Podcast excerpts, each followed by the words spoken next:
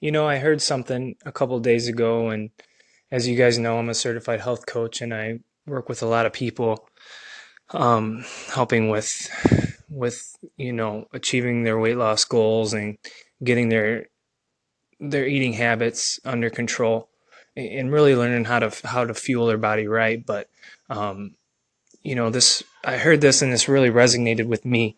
Um, if you look at your health and your body like a business, and you are the boss, would you say you're a good boss? And how how is your business?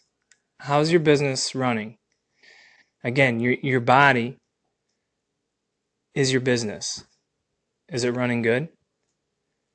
Is um you know or are are we are is our business poor?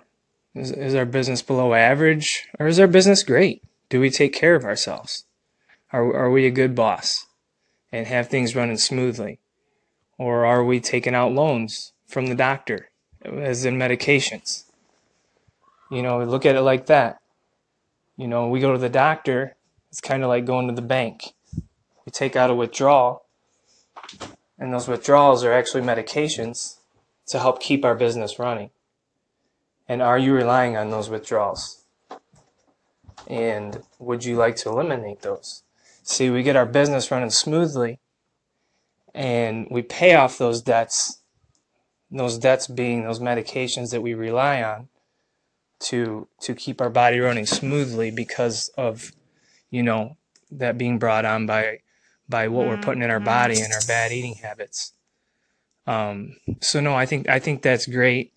Um, you know, I, I didn't always used to be the best boss. You know, my business wasn't the greatest. And I and I decided to make a change in my business and turn that around and now my business is running smoothly. So, you know, I ask I ask you guys and, and challenge you to to get that business running smoothly. And you know what? Sometimes we need some outside help to come in and and help with that and get that running smoothly. So you know, if if you need help, don't be afraid to reach out.